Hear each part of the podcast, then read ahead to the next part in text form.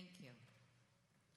For this reason, ever since I heard about your faith in the Lord Jesus and your love for all God's people, I have not stopped giving thanks for you, remembering you in my prayers.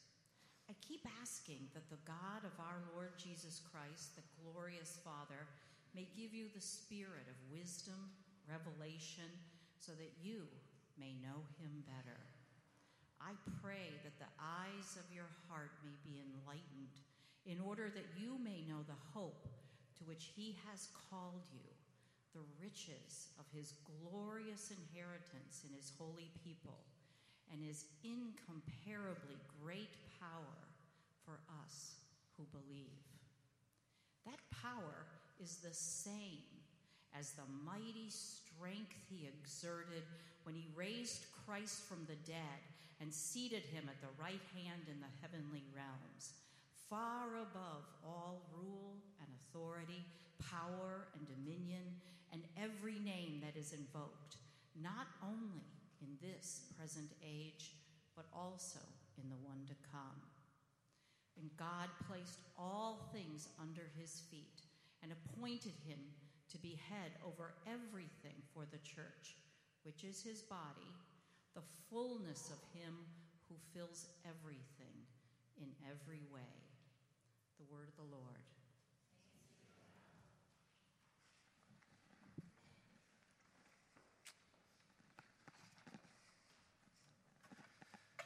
Well, good morning, everyone. I am uh, moving a little more slowly this morning.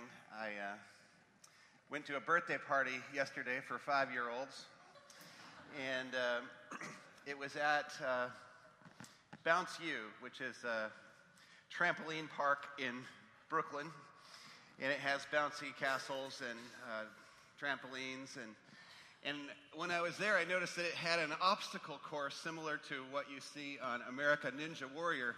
And there was something in me that said, You can do this. and I tried.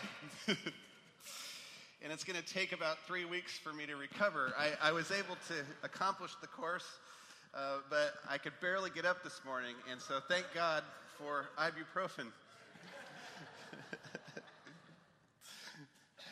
uh, if you were with us uh, this past week, you know we just started a new series called Who Am I? And it's through the book of Ephesians, which is an incredible resource for discovering just that. And uh, last week, uh, we looked at uh, what it means to be chosen by God before the foundations of the earth and what that means to us and the strength and the power and the resources that come with that. And it, it's significant. And, and this week, um, we're going to be looking at um, what it means to be appreciated, appreciated by God, the significance of appreciation, how appreciation affects us and others. And this is really important for us to get, and so I'm excited to talk about this. Uh, you are appreciated by God. Do you know that? You are appreciated by God. And if there's anything that we can take away from today's passage, the passage that was read just a few moments ago, it's that God loves you and that He's gone to great lengths to express His love for you. He's equipped you in ways that you're not even aware of, but He appreciates you. He really appreciates you, and there's tremendous power in knowing that. Tremendous power. It impacts the way that you see yourself. It impacts the way that you see God. It impacts the way you interact with others, and it has tremendous influence on your perspective how you see the circumstances that you're dealing with right now in your life. And so it's so important to know that you are, in fact, appreciated by God. In Ephesians 1 15 and 16, Paul says, For this reason, because I have heard of your faith in the Lord Jesus and you and your love toward the, all the saints, I do not cease giving thanks for you. You see that? Paul is refusing to even stop for a moment giving thanks for these believers, these friends of his in the church in Ephesus. And there's something that we need to recognize. This book of Ephesians is a letter that Paul wrote to this group of believers in Ephesus. And he wrote the letter to express his love and appreciation for them. But here's the thing that's interesting about this letter God knew that this letter would be preserved and included in the Bible. So, because of that, God is using that same letter to affirm and appreciate you some 2,000 years later. He's using the same message, only instead of it being intended to a specific group of people in Ephesus 2,000 years ago, it is designed to speak into your heart, into your mind, and to touch your soul. The creator of the universe is expressing his appreciation for who you are and for who you are becoming. That should move you. That should make you get up and say, wow, that is really incredible if you think about it. Would it change the course of your life if you really knew that the creator of the universe was thinking about you? You specifically, recognizing your obedience, recognizing your generosity, recognizing your service, thinking about your heart to be more in alignment with Him, that He generally appreciates you. He genuinely appreciates you. That should have an impact on how you see the world. Because God does appreciate you, He appreciates you. He sees your heart, He sees your desire to be obedient, and He sees every act of kindness. Isn't that awesome? Because sometimes we don't feel appreciated, do we? Sometimes the world doesn't appreciate us in the way that we feel we need to be appreciated. Well, here's how God does this. Sometimes God affirms you through His Word. You can read a passage of Scripture, and God will speak to you directly. He will speak words of affirmation and encouragement directly to you. Other times, He will give you an impression. Maybe you're struggling with something. Maybe you're thinking about something. Maybe you're interacting with somebody and you're meditating on this whole situation, and God will plant a thought in your mind. He will speak to you through an impression. But more times than not, he speaks to you through another person, through the people that he has strategically placed around you, the people that he has equipped and empowered to say something, to speak some form of truth into your life. What motivates you to get up in the morning? What motivates you to get up and, and go to work each day and give it your best? Have you thought about that? What is it exactly that keeps you getting up and going with all your might, with all your passion each morning? For most of us, when it boils, when we boil it down, it comes down to knowing that our efforts are appreciated by someone. When we get up in the morning and we go to work and we give it our all, we need to know that somebody recognizes our efforts, that somebody recognizes what we're, what we're doing and all that we're sacrificing to make that happen. And when we don't get the appreciation that we need, it's demoralizing and discouraging, right? If nobody notices your efforts or nobody cares, what happens to us? We get discouraged. We get demotivated and we wonder if maybe we should quit this job and move on to something else. Have any of you ever been there? My guess is that most of us have, and some of you are probably there today. You're thinking about your job situation, you're thinking about the people around you, and you think, you know what, they never give me any credit. They never notice all that I do for this place. What am I doing here? Why do I keep doing this? And if that's you, I have a word of encouragement for you today. Even on those days when you feel that no one around you notices or loves you or appreciates you, you can be sure that God does. God appreciates you. And if God is for you, the Bible says, Who can be against you? I mean, you have an audience. We have an audience of one when it boils down to it. The creator of the universe loves and has chosen and has equipped and empowered you. He loves you. He appreciates you. And so, why does it matter so much what other people think in light of his opinion? We need to remember that on those days when we don't feel appreciated. Number two, appreciated people ex- exchange grumbling for praying. Appreciated people exchange grumbling for praying.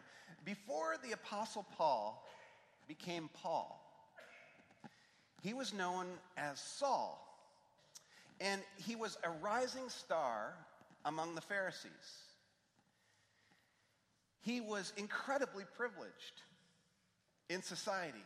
He was respected, he was brilliant, he had the best education that was available at that time.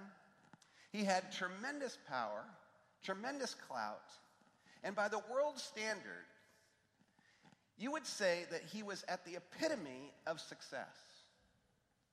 The epitome of success. But when Jesus met him on the road to Damascus, it changed his life forever. It forever transformed his life. And by the time Paul wrote this letter, this letter to the Ephesians, he had been stripped of his honor, he had lost his title, he'd been beaten, he'd been shipwrecked, he'd been stoned, he'd been left for dead, and now he's in prison with no guarantee that he will ever get out. And why is he in prison? He is in prison for living out the gospel and aligning his life with God's, for being unrelenting about sharing the good news of Jesus, for preaching. That's why he's in prison. That's why he's there. Have you ever sacrificed something? I mean, really gone out of your way to do something for God, something that you felt the Lord was calling you to. Have you ever done that? Maybe you really stepped out of your comfort zone and you did something that really cost you. And it didn't turn out the way that you expected it would. It just didn't work out. Maybe, maybe you were rejected by the very people you were trying to reach. Maybe there was no response at all, they were indifferent. Maybe your initiative completely failed, or the person you were praying for never got healed. Or maybe you felt as though God abandoned you in the midst of that. Maybe you said, Seriously, God? I mean, after all that I've done, after all that I've sacrificed in order to do this for you, you didn't bother to show up. What's that about? Have you ever been there? Have you ever been frustrated like that? I know I have. But if anyone has reason to grumble, to be frustrated, to be angry, to say spiteful words because of his circumstances, it's Paul. And yet, what we see in this letter is that he is not cynical, he is not bitter, he's not critical, he's not consumed with bitterness, he's, he's not concerned with what he doesn't have or what God hasn't done for him. Instead, he praises God in the midst of his circumstances. He prays, and then he writes this letter that is absolutely gushing with gratitude, appreciation, and hope. Absolutely gushing. It's like run on sentence. One praise, one affirmation, one form of gratitude after another, after another. And yet we know he's in prison. And he doesn't know if he's ever going to get out. In verse 16, he says, I do not cease giving thanks for you, remembering you in my prayers. For someone to respond like that, something has to have happened in their life that was transformative. Something happened in Paul's life that gave him a power on the inside that is not impacted or affected by circumstances on the outside. Something happened to Paul, and of course, we know that it was his encounter with Jesus. He was never the same after that. Paul knew his identity was rooted in Christ. He knew it. And that never changed from the time that he had that encounter with Jesus. It never changed. And so he never backed down on his mission or his objectives or his desire to love and appreciate and align himself with God. He knew that God was ultimately in control no matter what was happening around him. That's why Paul could say to live as Christ and to die is gain. It didn't matter what happened to him because he knew God could use anything for his glory. The most broken situation, the biggest mistakes, failures that we've made, God can turn them from something broken into something beautiful, and that's what he specializes in. So Paul's in prison and he's like, it's going to be awesome to see what God does with this. You see the different perspective? Paul also knew that grumbling would never move him closer to where he needed to be. Has grumbling ever accomplished for you something positive? I mean, I, have thought about that. I grumble a lot. And usually it's just this venting thing, and then I have to apologize for grumbling because it didn't get me anywhere. It just further alienated me from the person I'm talking to and from God. Paul doesn't do that. Instead, he praises, he offers gratitude, he offers appreciation. And that becomes his primary focus in the midst of his circumstances. And we may never endure the kind of suffering that Paul endured. We may never endure that. But we do know that in this life there will be many troubles. That's what Scripture tells us. But if we identify with Christ and our identity is rooted in Him, we can be like Paul. And we don't have to grumble when our circumstances are difficult. Because we know, just like Paul, that God can take those circumstances and He can do something with them that is far beyond anything that we would ever imagine or even hope. Something that gives Him incredible glory and helps us to see that we were created for a purpose. That is so awesome. Number three, we appreciated people exchange incivility for civility. Incivility for civility. Civility, I want to talk about this just for a moment, is defined as polite, reasonable, and respectful behavior. Other definitions include claiming and caring for one's identity, needs, and beliefs without degrading someone else's in the process.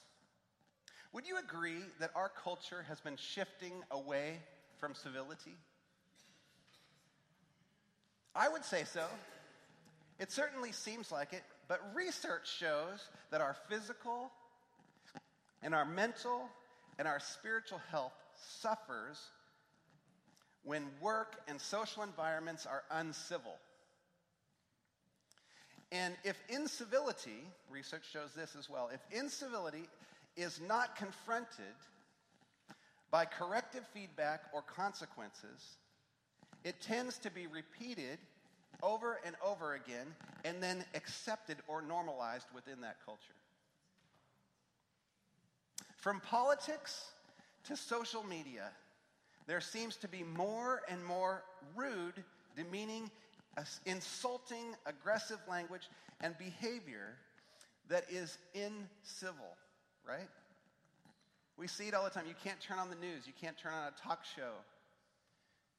You can't look anywhere without seeing this rhetoric. And yet, Jesus challenges us to bless those who curse us. Bless those who curse us. To pray for those who mistreat us. Edmund Burke, the parliamentarian, said the only thing necessary for the triumph of evil is for good men and women to do nothing. To do nothing. You see, we have a role in shifting the cultural climate that we find ourselves in as believers in Christ. Given that Paul had been th- what he had been through, given all that he had been through, you might want to give him a pass on civility. You might say, you know what, Paul? Given your circumstances, I'm going to give you five minutes to just really have a temper tantrum. I mean, let it all out, man. I mean, go for it. And, and you know what? There would be a part of us that would say he has every right given, given what he's endured. Could you imagine preaching and getting stoned for it? I mean, they actually tried to kill him. They thought he was dead. They took his body, they thought he was dead, drug him to the outside of the city, and left him there thinking he was dead, but he wasn't dead. And he actually revived, he regained consciousness. And what did he do? He got up and he went back to the same place he was preaching and he started preaching again. I mean, that's just crazy. I mean, I would be like, hey, I did my part. I am done. I am done. You know, but that's not what Paul did. He didn't even complain. Because he isn't concerned about his own rights or his well being because he has a higher calling that he's intently focused upon. His passion is to glorify God, to encourage others, and to emulate the character of Christ in everything that he does and says. He's been misunderstood, mistreated, misrepresented. He's in prison with no guarantee of getting out, as I said, and yet his focus is on blessing and loving and glorifying and encouraging and offering gratitude. It's just really amazing. In verses 17 and 18, he writes, I keep asking that God, the God of our Lord Jesus Christ, the glorious Father, may give you the spirit of wisdom and revelation so that you may know him better. I pray that the eyes of your heart may be enlightened in order that you may know the hope to which he has called you, the riches of his glorious inheritance in his holy people. I just can't believe that he's writing this from prison. There's nothing in that about, oh, by the way, could, would you mind sending some food or, or coming to visit me? Because, you know, it's pretty bad in here. Nothing. We should aspire to be more like Paul. We should aspire to treat people with respect and compassion, even those that we disagree with. And there will be a lot of people that we disagree with over the years. But Jesus has given us a power and the authority, as Lisa was saying earlier, to influence and renew the environments where these interactions transpire. We can reframe and influence culture. Each of us have the power to do that in Christ. Now, it might seem like there's too much water under the bridge, that, you know, the situation is hopeless. But if we live out of our identity in Christ, there's never too much water under the bridge. It's never too late. And we can take our part in turning the tide towards civility. Number four, appreciated people exchange bitterness for thankfulness. Bitterness for thankfulness. In verse 21 through 23, Paul says, For above all rule and authority, power and dominion, and every name that is invoked, not only in the present age, but also in the age to come. And God placed all things under his feet and appointed him to be head over everything for the church, which is his body, the fullness of him who fills everything in every way. What is he saying here?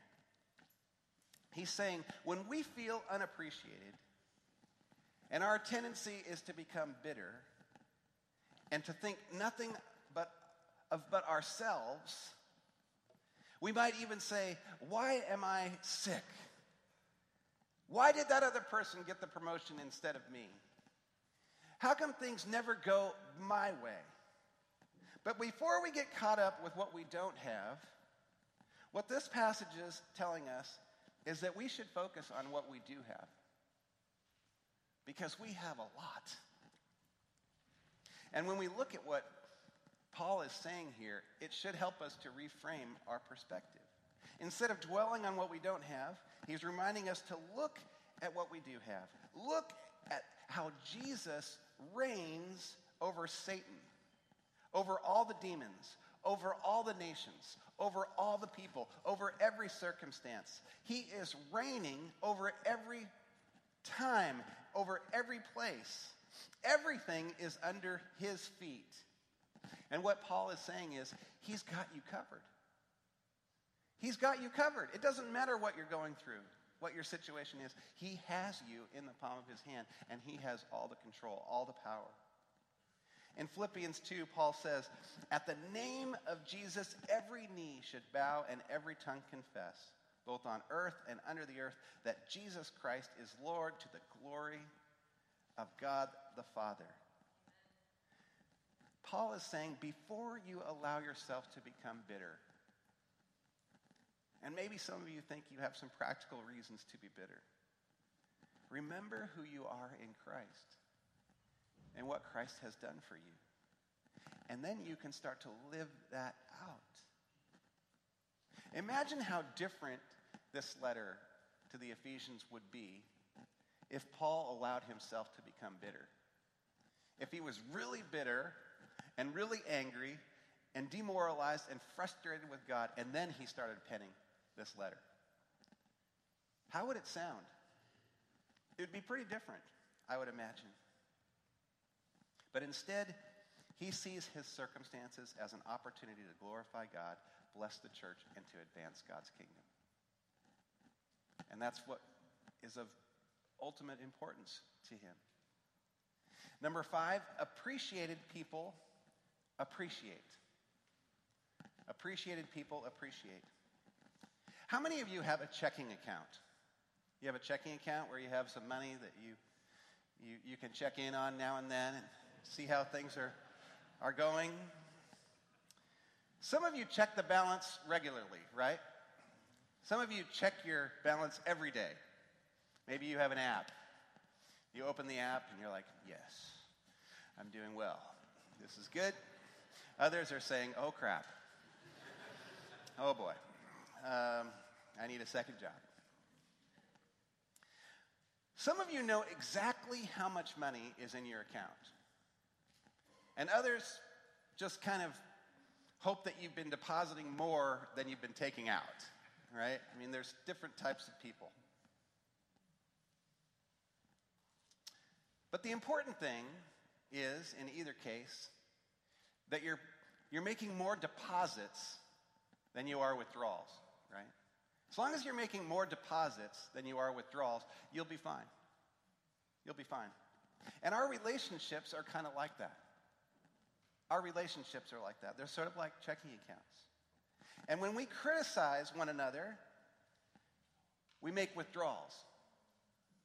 We make withdrawals. And when we appreciate one another, we make deposits. We're depositing into that person's life. We're adding value to that person's life. And one of the great things about these deposits is they're completely free. It doesn't cost us anything to make these deposits into other people's lives. And a deposit is simply saying a, an affirming word, recognizing something good in that person and appreciating that. And you know, when we do this, as simple as it is, it can have a huge impact on that person.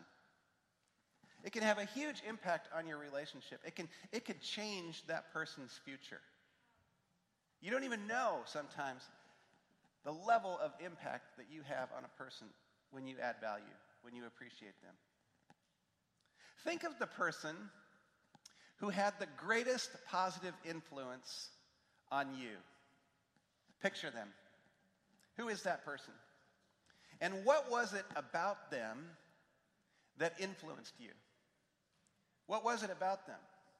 Chances are that person saw some potential in you. They saw some potential. They saw things in you that other people didn't see. And they proactively invested in you. But they didn't stop there. They, they believed in you and they took every opportunity to encourage to affirm and to appreciate you. And maybe they even invested a lot of their time in you. Maybe they wrote letters to you or emails or, or texted you affirming words or scripture passages or maybe whatever it was, they went out of their way to encourage you. I can almost guarantee it. If someone had a positive influence on you, they did some of those things. I remember when I was first starting out in ministry, and I took a job with Young Life. And I had no idea what I was doing. I, I, I was supposed to start this club where you go to this high school where the kids don't even know you and develop relationships with high school students and, and get a bunch of these kids to agree to get together with you on a weekly basis where you can talk about Jesus. Have you ever tried doing something like that at a secular high school? I mean, it, it's not easy. You know, and I, I had no strategy for doing that, but I, I went there, and, and by the grace of God, I was able to get a bunch of kids together, and we started meeting weekly, and um, we did this thing that we called club. And every week, you know, I would prepare a talk. We'd do some games. We'd have uh, skits. We'd have uh, fun activities. Uh, we'd do an adventure somewhere. I mean, it was really a lot of fun.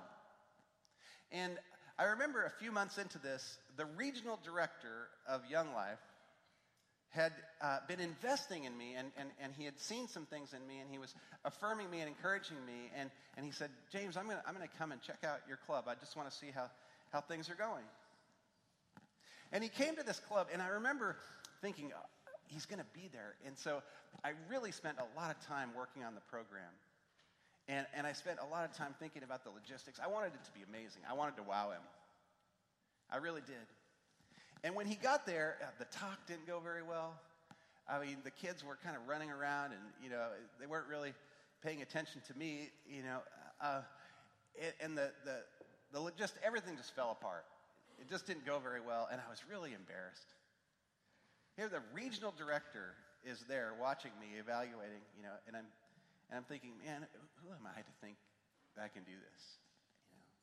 And I was really discouraged and kind of humiliated.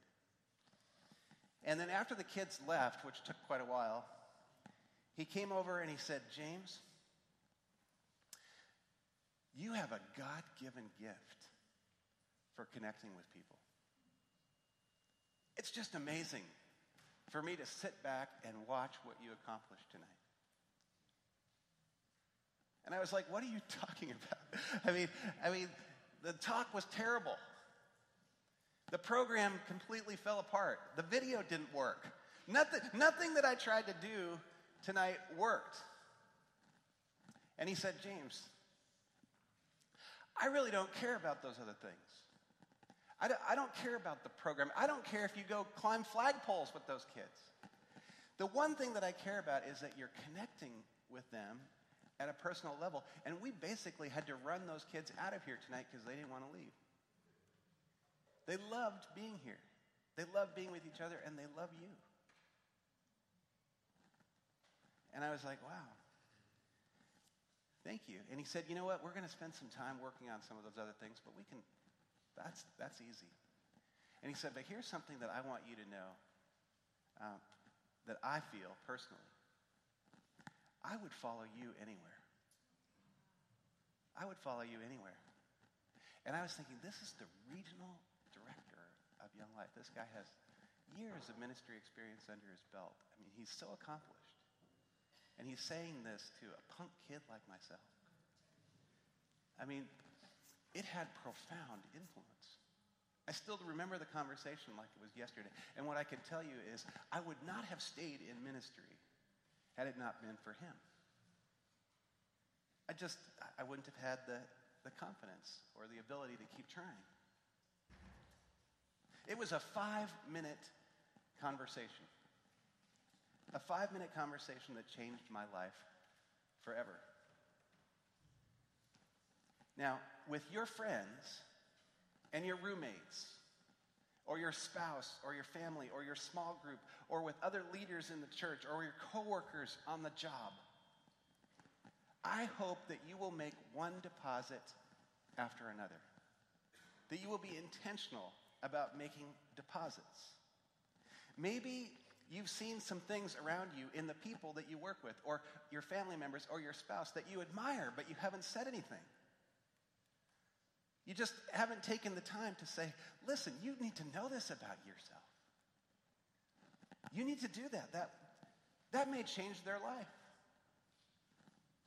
And it takes no effort, very little effort. Or, or maybe you're in a challenging or complicated relationship with someone that makes life very difficult for you. And every day you think, oh my gosh, I've got to deal with this person again. Maybe it's your boss, or maybe it's a coworker. It might even be a family member or an employee or a spouse that gives you grief. Now, a great way to relieve the tension that you're feeling in that relationship is to express appreciation for that person. In spite of everything that you're feeling, find that thing that you admire and appreciate them for it. Say something positive that, spe- that speaks truth into their life and adds value. Now, I told you about the regional director of Young Life. His name is Don. And he once told me this, and this is another bit of advice that he gave that I think would be helpful to anyone. He said, whenever you need to challenge or correct somebody, you know, and you're in a position of authority, what you need to do is build an affirmation sandwich. I said, What are you talking about? And he said, An affirmation sandwich is like this always point out something positive that you see in that person before you say anything else. Pull them aside and speak words of encouragement into their life. Recognize contributions that they have made, ways that they are impacting your life in a positive way, and affirm them for that. Then ask them if you could offer some encouragement in the form of suggestions that might help them to be better at what they're doing.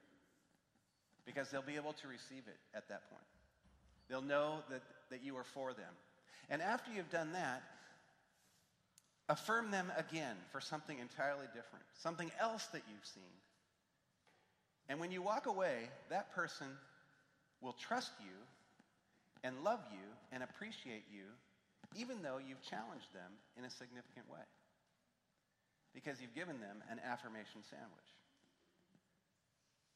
Sometimes the most difficult people in our lives simply need to feel appreciated.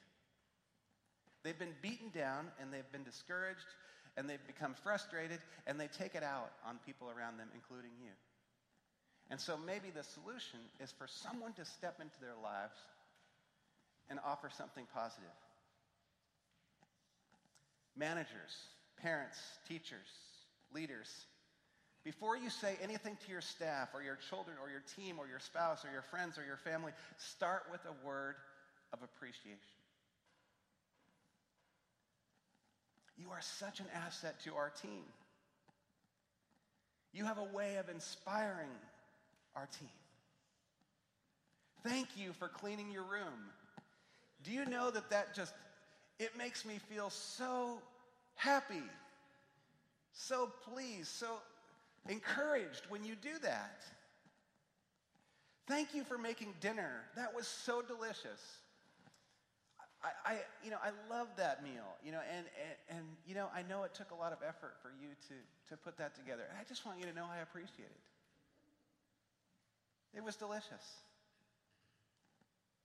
You're really gifted when it comes to, and then find that thing. Watch and see how these simple deposits will add value and at the same time turn your heart toward that person. You see, the interesting thing about affirmation is when we intentionally affirm other people, we start to feel more affinity and love for that person. It helps them and it helps you. And when we know that we're appreciated, we can exchange grumbling for praying, incivility for civility, bitterness for thankfulness, and we can add value in every relationship. And when we do these things, we are changing the culture around us. We are transforming culture by the power of His Spirit that resides in us. We can do this, and God will equip you and enable you to do just that. Will you pray with me? Lord, thank you so much for these words of encouragement.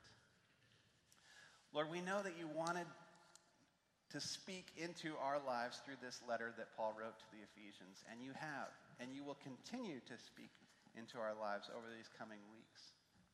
But as we leave here today, Lord, I pray that we would think about this concept of affirmation and what it would look like for us to proactively make deposits into the lives of those around us.